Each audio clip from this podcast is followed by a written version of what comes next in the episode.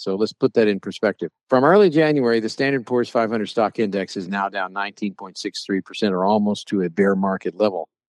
But as recently as mid October, as I mentioned, from there, it's up 7.53. If we go back to the market bottom in 2020, which some of us really old people can remember all the way back about two and a half years ago, the market is up 72.18%. And if we go back to three years ago, just before the pandemic, it's up 24%. The market has risen 24% in three years. That that is good. That is really, really, really good. That's over 7% a year. And yet the surveys across the board indicate that investors think the market is down. That is backwards, folks. If you're a trader, the market's down. If you're an investor, the market is up. That's the reality of where we are.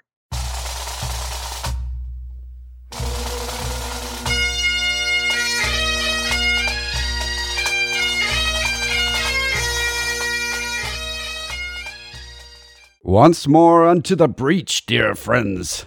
Else fill the wall up with our English dead. Good morning, ladies and gentlemen, boys and girls, and welcome to another exciting episode of The Personal Wealth Coach, starring Jake and Jeff McClure. Together, we are bald, and we are here to talk to you about the bald truth. I don't know if that was actually a very good, maybe bald faced hornets some other bald things as well. There aren't that many pleasant bald things. So, sorry, the two unpleasant bald people will be talking to you today about the market. I did want to bring up a couple of things right before we jump in. The Federal Reserve is often quoted as having raised rates or lowered rates, but what actually happens in the meeting is a little bit more important ju- than just the interest rates charged to banks for overnight lending. They've also picked up the task of doing repurchase agreements, which is another version of making loans to banks. And for some reason, the repurchase agreements and the overnight lending rates are identical at the moment. So we used to have a different rate for those. There's a little piece that most of you don't care about. The pieces that you will care about are that the Federal Reserve is still selling 60 billion with a B dollars of US Treasury securities every month and 35 billion dollars of mortgage-backed securities every month. Um, that's a big, big, large, large amount of money. Now you would think that well, at sixty billion dollars a month since July, haven't they gone a long ways to removing uh, how much they have on the sheets, how much they have in on their balance? They had in April just under nine trillion with a T dollars on the balance sheet at the Federal Reserve. So $60 billion a month is going a long ways toward bringing that down. But when you've got right under 9 trillion, they're now at about eight and a half trillion. So they've come down about $500 billion, which makes sense if they're selling about 95 billion a month for the past five months. Their balance sheet is actually showing up the right way. So there, there's $500 billion less money in the economy than there was on these things. So this is one of the things that they're doing is they're trying to soak the the money out of the economy that they were dumping into the econ- uh, economy during the bad times of the recession. It's part of how they soak up recession is they have less money easily available. When they're selling $35 billion a month of mortgage backed securities, it means that there's less money available to loan for houses, which is why we've seen the interest rates on mortgages go up from the low point uh, of just over a year ago. Uh, so th- those are the big pieces of information. People kind of lose track of it. If you go back to like March of 2020, when things were real bad, you can say that you have to add extra syllables to bad when things are really bad. Um, uh, in March, they bought $200 billion of mortgage backed securities in one month.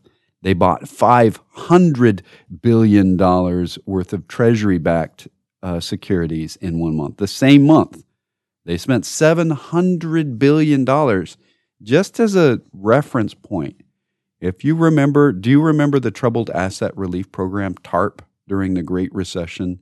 Congress. Do I remember it? Yeah. I remember it very well. Yeah. Congress passed this bill as a big bailout for the United States economy for $700 billion. We didn't actually wind up spending all of that, but it helped us re- avoid a Great Depression. The Federal Reserve did that much in one month in March of 2020 in buying up assets to prevent us from going into a different kind of recession that was pandemic brought on. They continued to buy mortgage backed securities in the tune of, of $40 billion a month for uh, about a year and a half. And now they're going over, you know, there was about a year where they weren't doing anything. They said, we're not buying and we're not selling, we're just rolling over what's maturing. And now they're at a point where they're selling, and that's not going to stop for a while. The Federal Reserve, go, what were you going to say? I didn't want to explain what that meant, but when you're done. Okay, yeah, go ahead. That's that's what I had to say about it. Well, there's a meaning to this. Uh, Martin Friedman is famous for having said Milton that Milton Friedman. I'm sorry, Milton Friedman is famous for having said that inflation is every always and everywhere a factor of money supply that's not necessarily true anymore because supply and demand have a tremendous effect on that. But you could come back to the fact that supply simply means there's too much money chasing too little something else. So the price goes up. Now, it could be the too little something else that's the issue, and it was in this case. But in order to avoid a depression being generated by the pandemic, a lot of money went into the economy. More than that, though. That was that was really a that's a, that's a political focus, and and for those of you who think that somehow the government created inflation by the stimulus programs that were here in the United States, which, by the way, were not existed in Europe or Great Britain. Right. We have lower inflation than the United Kingdom or or European the European continent right now. We have lower inflation and we had the stimulus programs and they didn't. What the difference is, our economy is in much better shape than theirs because we did have the stimulus programs. We're not coasting into recession with absolute certainty. They're probably already in recession in both of those places. Um, so in this inflation was clearly not caused by the U.S. money supply. Oh, uh, by this, the way, well, let me throw this out there. So there are people that blame President Biden for inflation. And there well, are people are, that blame President Trump for inflation. And they're right. equally. Diehard, yeah, go ahead. If you're a diehard Republican, it's obviously Biden's fault, and if you're a diehard Democrat, it's obviously Trump's fault. And and both of those, both pre- of those cases, presidents uh, presided over massive amounts of stimulus. Which, so it's actually not true that either of them caused it. That's right. the point I want to make. The issue is if the US stimulus program had caused inflation, we would have high inflation in the United States and they would not have inflation in Europe or the United Kingdom. They're having much higher inflation there and they didn't have a stimulus program. They're also having a recession, which we're not having right now. And because we did have a stimulus program. So put that aside for a minute. It wasn't the money supply that caused this particular bout of inflation. What caused this particular bout of inflation was the fact we had a pandemic. It wasn't because the government was causing people to wear masks or shutting down businesses or anything else. People chose to stay home far more than they were required to stay home. And when they stayed home, they didn't go to restaurants and eat out. They didn't go to movies. They didn't buy what we call services. And just to give you, you know, a what, quick number on that, the personal savings rate prior to the pandemic was running around 9%. That that personal savings rate had been relatively flat but coming up so running about 7% up to 8.5 to 9% since about 2015. So people were saying, all right, I'm doing well. I'm putting my money away. I'm, I'm not going to spend this money. I'm going to put it away. That's a relatively high savings rate compared to like the early 2000s, which was down in the 3%, 2 to 3% uh, for, for most of the decade that started in 2000, the aughts um, or the knots or the aught knots. Um, there wasn't a lot of savings rate there.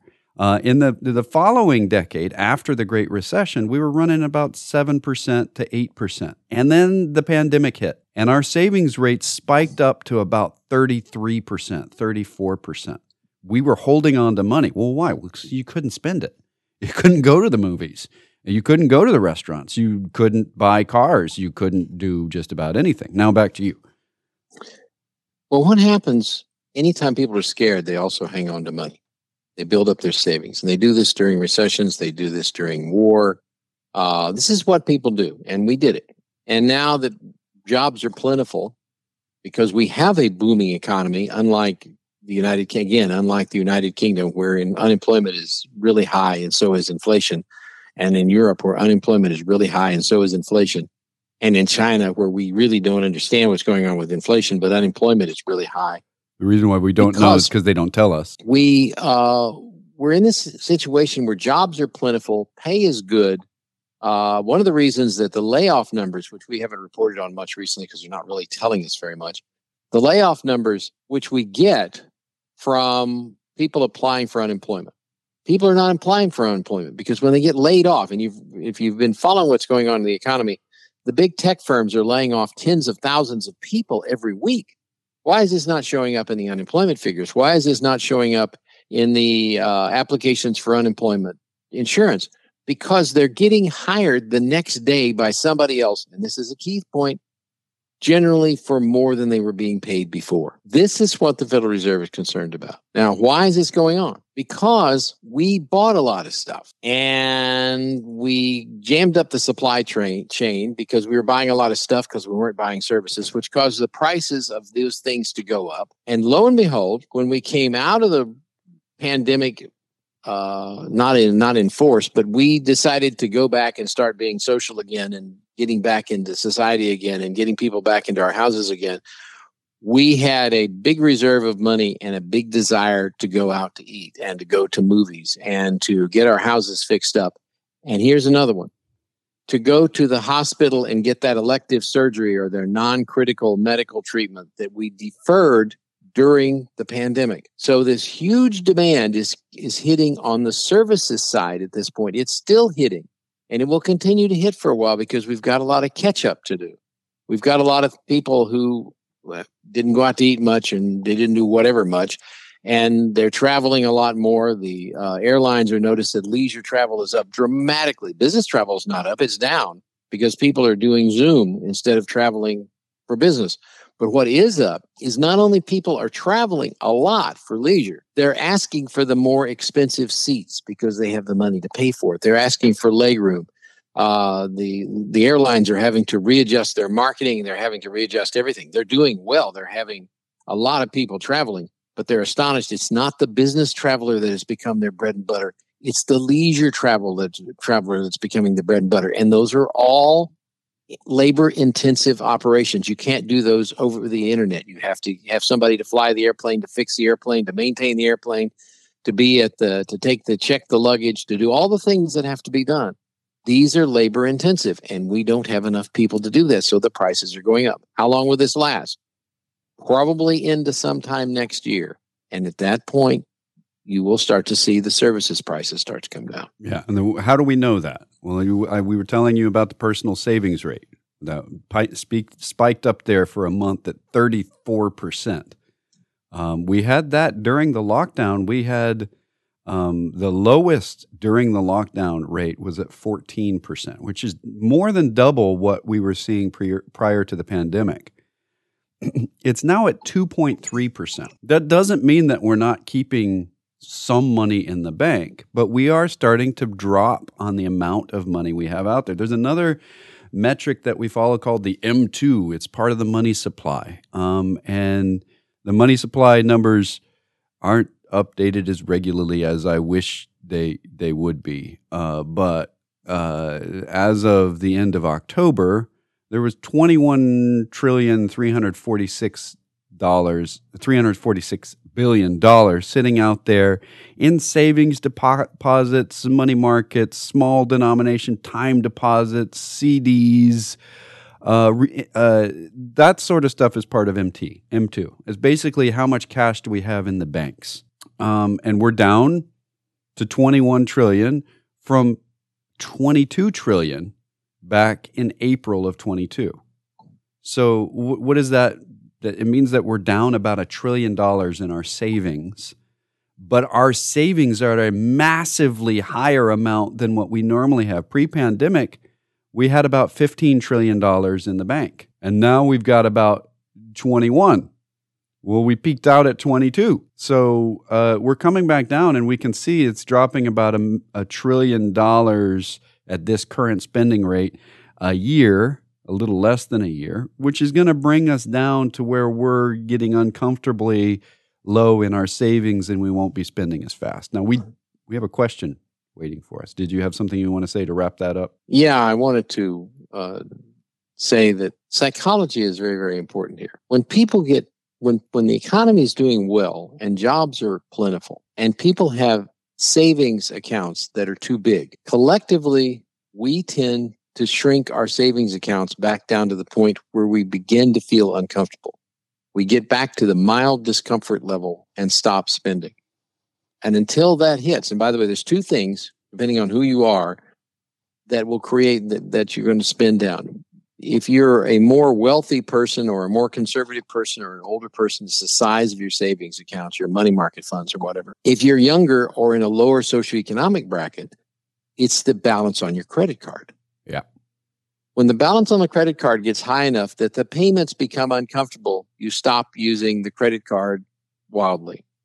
When your savings accounts, if you're older or more conservative, get down to the point where you look at the amount of money you have in reserve and you begin to get a little bit uncomfortable, you bring your spending back down.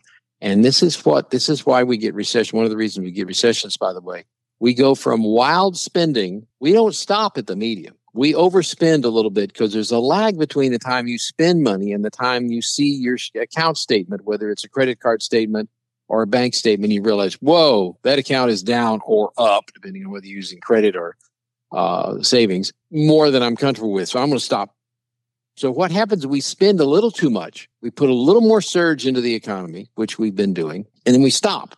And I think we may have seen the brakes go on this month because retail spending fell six tenths of 1% from October to November. People spent a lot of money in October on Christmas. They bought early and they have really slacked off since yeah. then. Retail it, it spending could be, dropped. It could be the month. fact that Thanksgiving was a little early this year, and so Black Friday was a little early this year.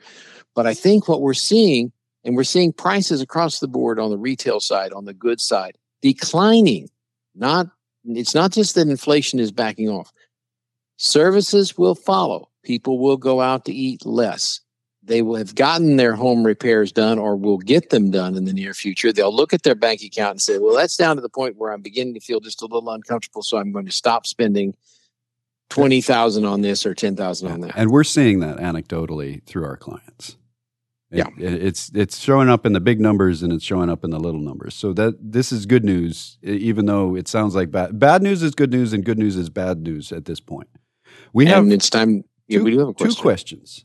Um, Inquisitor John at the end of last hour said, historically, what are the impacts of recessions on individual psychology toward investing? If people are not prepared for the fact that recessions are real and they happen, it can have a lasting impact on their ability to want to invest. Um, throughout my career, I'm sure throughout yours, I've run into people who just they think that the stock market or any market at all is rigged and they don't want to be part of it because they lost so much money in it in the last fill in the blank. And what it means is that education is important here, but the psychology is strong. When people are burned badly in a recession, burned badly in in investing and they get out at the bottom, which a lot of people do, they are extremely reluctant to get back in. And they generally only get back in when they're at the top of the market, which sets them out up to be burned once more when the market tanks. So it, it is a simple answer. People really should be diversified and really should get some education before jumping into the market. Unfortunately, there's not an easy way to do that. I want to I want to balance something here. We've we've said a lot of things about the economy slowing down, and it is slowing down. Retail sales did drop 0.6%. But I can tell you, if you go back to 2019, retail sales are still up substantially from where they were in 2019. Matter of fact, if you did a projection from 2019 of the growth we've seen over the last 20 years or so, we're right there. In other words, as things return from hyperactive to normal, it's going to look depressive. It's not.